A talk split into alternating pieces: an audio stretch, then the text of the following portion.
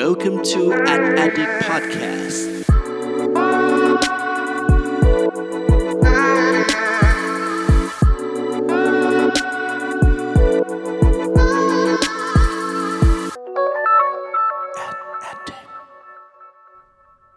สวัสดีครับ ขอต้อนรับเข้าสู่ a d d i c t Podcast ตอนที่ 26 กับผม เพิร์ดพงศ์ปฏิภาสุขยืดครับ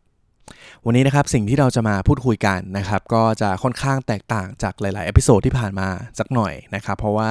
ในตอนก่อน ๆ เนี่ยหลาย ๆ คนถ้าติดตามฟังนะครับก็คือผมเองเนี่ยครับก็จะแวะเวียนไปตามงานต่าง ๆ นะครับหรือว่าศึกษาหาความรู้ต่าง ๆ เนี่ยมาย่อยแล้วก็มาสรุปนะครับเป็นเรื่องราวเป็นเคล็ดลับเป็นเทรนด์อะไรต่าง ๆ เนี่ยให้เพื่อน ๆ ได้รับทราบกันนะครับแต่ว่าวันนี้นะครับสิ่งที่จะแตกต่างออกไปนะครับขอลองอะไรใหม่ ๆ บ้างนะครับเพราะว่าจริง ๆ การทำ Ad addict เนี่ยเราก็จะได้พบเจอเกี่ยวกับ case study ที่น่าสนใจเนี่ยจากทั่วโลกเยอะแยะมากมายเลยนะครับไม่ว่าจะเป็นแคมเปญต่างๆ งานโฆษณาหรือว่างานดีไซน์หรืออะไรต่างๆนะครับดังนั้นนะครับสิ่งที่เราจะคุยกันในวันนี้นะครับคือ3 case study ที่น่าสนใจนะครับเกี่ยวกับด้านครีเอทีฟนะฮะที่หลายๆคนเนี่ยคิดว่าไม่ควรพลาดกันนะครับจากสัปดาห์ที่ผ่านมานี้นะครับซึ่งแต่ละเคสเนี่ยจะเกี่ยวกับอะไรกันบ้าง จะเป็นเคสไหนกันบ้าง เพื่อนๆลองติดตามฟังกันดูได้เลยครับ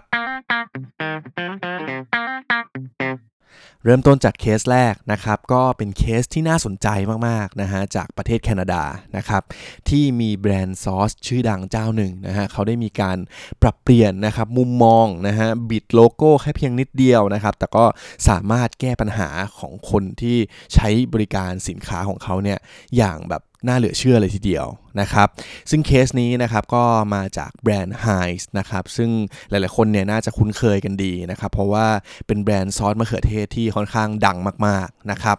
โดยเกริ่นถึงไอเดียนี้กันก่อนนะฮะว่ามันมีที่มาที่ไปยังไงนะครับ จริงๆแล้วเนี่ยปัญหาที่ลูกค้าซอสไฮเนี่ยพบเจอกันนะครับ แล้วผมก็เชื่อว่าเพื่อนๆหลาย ๆคนเนี่ยก็น่าจะเคยมีประสบการณ์ลักษณะนี้เหมือนกันนะครับ คือเวลาสมมติว่าโอเคเราจะกินสเต็กแล้วนะฮะแล้วเราก็เจอซอสมะเขือเทศวางอยู่นะครับเป็นลักษณะแบบขวดแก้วนะฮะตั้งอยู่ซอสไฮเนี่ยแล้วพอเราจะเทซอสมะเขือเทศทีไรเนี่ยเทยังไงยังไงเนี่ยก็ไม่ออกสักทีนะฮะจะเอามีดเข้าไปล้วงกันแล้ว จะเคาะยังไงก็แล้วเนี่ยมันก็มักจะไม่ออกเหมือนแบบได้ดั่งใจตามที่เราต้องการนะครับ ดังนั้นเนี่ยซอสไฮเนี่ยเขาก็เลยต้องหาวิธีการแก้ปัญหาครับ ซึ่งการแก้ปัญหาในครั้งนี้ของไฮประเทศแคนาดาเนี่ยอย่างที่ผมบอกตอนต้นว่าน่าสนใจมากๆนะครับ เพราะว่า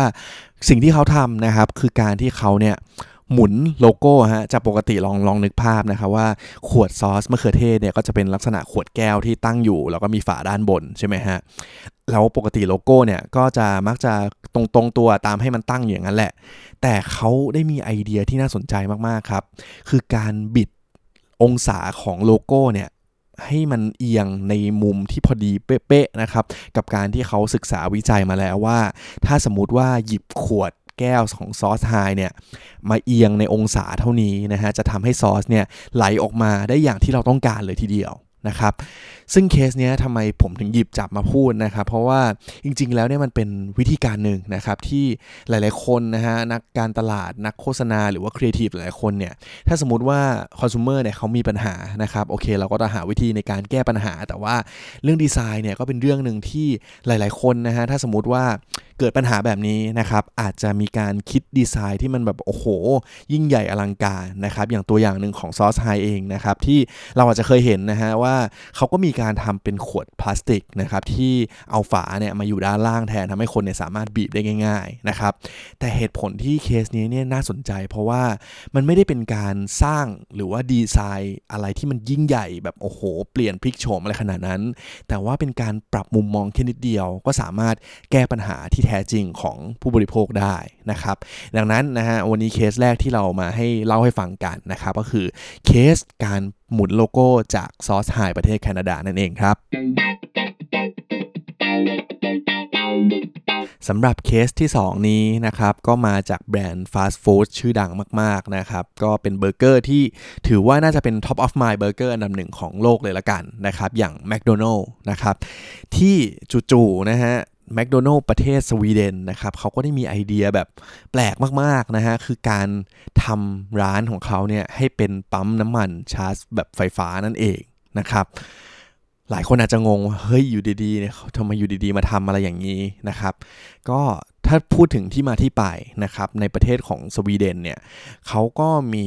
คนที่ใช้รถในลักษณะที่เป็นรถยนต์ไฟฟ้าเนี่ยเพิ่มมากขึ้นเรื่อยๆนะครับเพราะว่าก็ถือว่าเป็นประเทศที่ค่อนข้างพัฒนามากๆนะครับแต่ว่ามีสิ่งหนึ่งที่ส่งผลกระทบมากๆ พอคนเนี่ยไปใช้รถยนต์ไฟฟ้ากันเยอะนะครับก็คือทำให้ปั๊มน้ำมันนะฮะที่เป็น traditional ที่เป็นปั๊มแบบทั่วไปเหมือนบ้านเราเนี่ยก็ส่งผลกระทบอย่างชัดเจนนะฮะคือลูกค้าเนี่ยก็ค่อนข้างน้อยลงนะครับดังนั้นเนี่ยปั๊มเหล่านี้ครับเขาก็มีหากลยุทธ์นะครับในการที่จะดึงดูดให้คนเนี่ยกลับเข้ามาปั๊มแวะปั๊มเนี่ยกันมากขึ้นนะครับก็คือพยายามสร้างเป็นเหมือนอาหารทำโปรโมชั่นทำเป็นขนมอะไรต่างๆเนี่ยเพื่อให้อย่างน้อยเนี่ยคนนะฮะก็จะได้แวะเข้ามาเยี่ยมเยียนปั๊มของเขาด้วยการมาเติมพลังให้อิ่มท้องกันบ้างนะครับถึงไม่เติมน้ำมันก็ไม่เป็นไร นะครับ ดังนั้นเนี่ยด้วยแมคโดนัลล์นะครับเขาก็มีสาขาของเขาเยอะแยะมากอยู่แล้วใช่ไหมฮะ แล้วก็พอเห็นโอกาสในลักษณะนี้นะครับ ในเมื่อปั๊มต่างๆ โอเค เธอจะพยายามสร้างโปรโมชั่นทำอาหารนู่นนั่นนี่ให้น่าสนใจใช่ไหม แต่ฉันเนี่ยมีอาหารที่ทุกคนเนี่ยค่อนข้างหลงรักอยู่แล้วนะครับ ก็คือเบอร์เกอร์แล้วก็เมนูต่างๆของเขาเองนะครับ ดังนั้นเนี่ย แมคโดนัลล์ประเทศสวีเดนครับ เลยออกไอเดียนะฮะทำสาขา drive to หรือว่าสาขาของเขาเนี่ยให้กลายเป็นลักษณะหน้าตาเป็นเหมือนปั๊มน้ำมันนั่นเองนะครับ โดยที่หยิบจับสัญลักษณ์น้ำมันปกติที่เราจะเห็นนะฮะเวลาเราขับรถผ่าน ในในปั๊มต่างๆเนี่ยก็จะมีเป็นเหมือนป้ายใช่ไหมฮะที่บอกจำนวนตัวเลขนะฮะว่าถ้าเป็นดีเซลโอเคราคาเท่านี้ ถ้าเป็นเบนซินราคาเท่านี้นะฮะแมคโดนัลล์เนี่ยเขาก็เอากิมมิกนี้แหละมาทำให้น่าสนใจมากขึ้นนะครับโดยการบอกว่าเมนูของเขาเนี่ยราคาเท่าไหร่นะครับดังนั้นเนี่ยก็ทำให้คนที่แวะเวียนผ่านไปผ่านมาเนี่ยก็คงเกิดความสงสัยแล้วก็ต้องแปลกใจนะฮะว่าเฮ้ยทำไมปั๊มที่อยู่ข้างหน้านี้มันลักษณะแบบโลโก้แปลกๆนะครับกลายเป็นโลโก้แมคโดนัลล์ นะครับ ก็เลยทำให้หลาย ๆ คนเนี่ยก็อาจจะแวะเวียนนะครับไปทั้งอิ่มท้องนะฮะด้วยแมคโดนัลล์แล้วก็ได้เติมเป็นปั๊มน้ำมันรถยนต์ไฟฟ้าได้ด้วยนะครับ ก็ถือว่าเป็นการคว้าโอกาสที่น่าสนใจ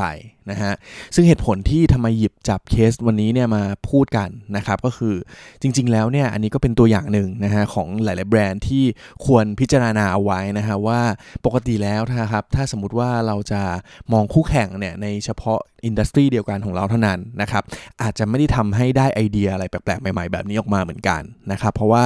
ถ้าสมมติว่าเราเห็นนะฮะว่ามันมีโอกาสนะครับจริงๆมันมีโอกาสเยอะแยะมากมายเลยจากปัจจัยภายนอกอื่นๆนะครับที่แบรนด์ต่างๆเนี่ยก็ควรจะต้องศึกษาแล้วก็ดูกันเอาไว้เหมือนกันนะครับแล้วก็สามารถคว้าโอกาสนะครับมาให้เป็นโอกาสของตนเองได้นะครับซึ่งเคสจากแมคโดนัลด์สวีเดนในครั้งนี้เนี่ยก็ถือว่าเป็นหนึ่งเคสที่หาโอกาสได้น่าสนใจเลยทีเดียวนะครับดังนั้นนะครับเคสที่ 2 นี้นะครับก็คือเคสจากแมคโดนัลด์สวีเดนครับในการสร้างปั๊มน้ำมันรถยนต์ไฟฟ้านั่นเองครับ และมีอีกเคสหนึ่งนะครับเป็นอีกเคสที่น่าสนใจนะครับแล้วก็เป็นเคสสุดท้ายในวันนี้นะครับก็เมื่อสักครู่เนี่ยเราพูดถึงแมคโดนัลล์กันไปแล้วนะฮะก็พลาดไม่ได้นะฮะที่จะต้องพูดอีกแบรนด์ที่เป็นคู่แข่งของเขาเนี่ยที่แบบ จิกกัดกันตลอดเวลานะครับอย่าง Burger King นะครับที่นี่มีการปล่อยผลงานหนังโฆษณามาชิ้นหนึ่งนะฮะโดยหนังโฆษณาชิ้นนี้เนี่ยก็เป็นการเล่าเรื่องครับเกี่ยวกับครอบครัวหนึ่งในฝรั่งเศสนะครับที่พวกเขาเนี่ยก็เป็นครอบครัวที่อยู่กันหลากหลายคนเลยนะฮะแล้วก็กำลังจะรับประทานอาหารค่ำด้วยกัน นะครับ แต่ว่าก็มีผู้ชายท่านหนึ่งนะฮะก็พูดขึ้นมานะครับ เกี่ยวกับเรื่องของเบอร์เกอร์นะครับ ว่าเฮ้ยถ้าพูดถึงอาหารเนี่ยโหเขาชอบ Whopper มากที่สุดเลยนะครับ คนอื่นก็เริ่มทำหน้าแบบเริ่มคิดเห็นไม่ตรงกันนะฮะก็เลยมีคนหนึ่งเนี่ยพูดขึ้นมานะครับว่าเฮ้ยเขาชอบเมนูอื่นมากกว่านะฮะก็เลยทำให้เกิดการเถียงกันไปเถียงกันมานะฮะแล้วก็มีคุณแม่นะฮะหรือไม่แน่ใจว่าคุณป้าหรือใครนะครับเพราะว่าครอบครัวนี้หลายคนมากนะฮะก็วีนขึ้นมานะฮะว่าเฮ้ยจะมาคุยเรื่องเบอร์เกอร์อะไรกันนะฮะในโต๊ะอาหารมื้อค่ำนี้นะครับแล้วก็ Burger King นะครับก็เลยตัดฉากออกมานะครับด้วยการแสดงให้เห็นว่าเขาเนี่ยจะมีการจัดแคมเปญขึ้นมานะฮะก็คือว่าถ้าแปลเป็นไทยแล้วกันนะครับชื่อว่าเบอร์เกอร์ประชาธิปไตยนะครับหรือว่า Democratic Burger นะครับในประเทศฝรั่งเศสนี่เนี่ยเพื่อแก้ปัญหานะฮะว่าสมมติว่ามันมีปัญหาแหละว่าหลากหลายคนนะฮะชอบเมนูนี้นะฮะแต่บางคนก็ชอบเมนูนี้ลองมาให้โหวตกันเลยละกันนะครับว่าคนในประเทศฝรั่งเศสณนะช่วงเวลานั้นเนี่ยชอบเมนูไหนมากที่สุดนะครับแล้วก็ถ้าสมมติว่าได้ผลโหวตมาแล้วเนี่ยเมนูนั้นเนี่ยก็จะลดราคาเป็นราคาพิเศษเลยนะครับ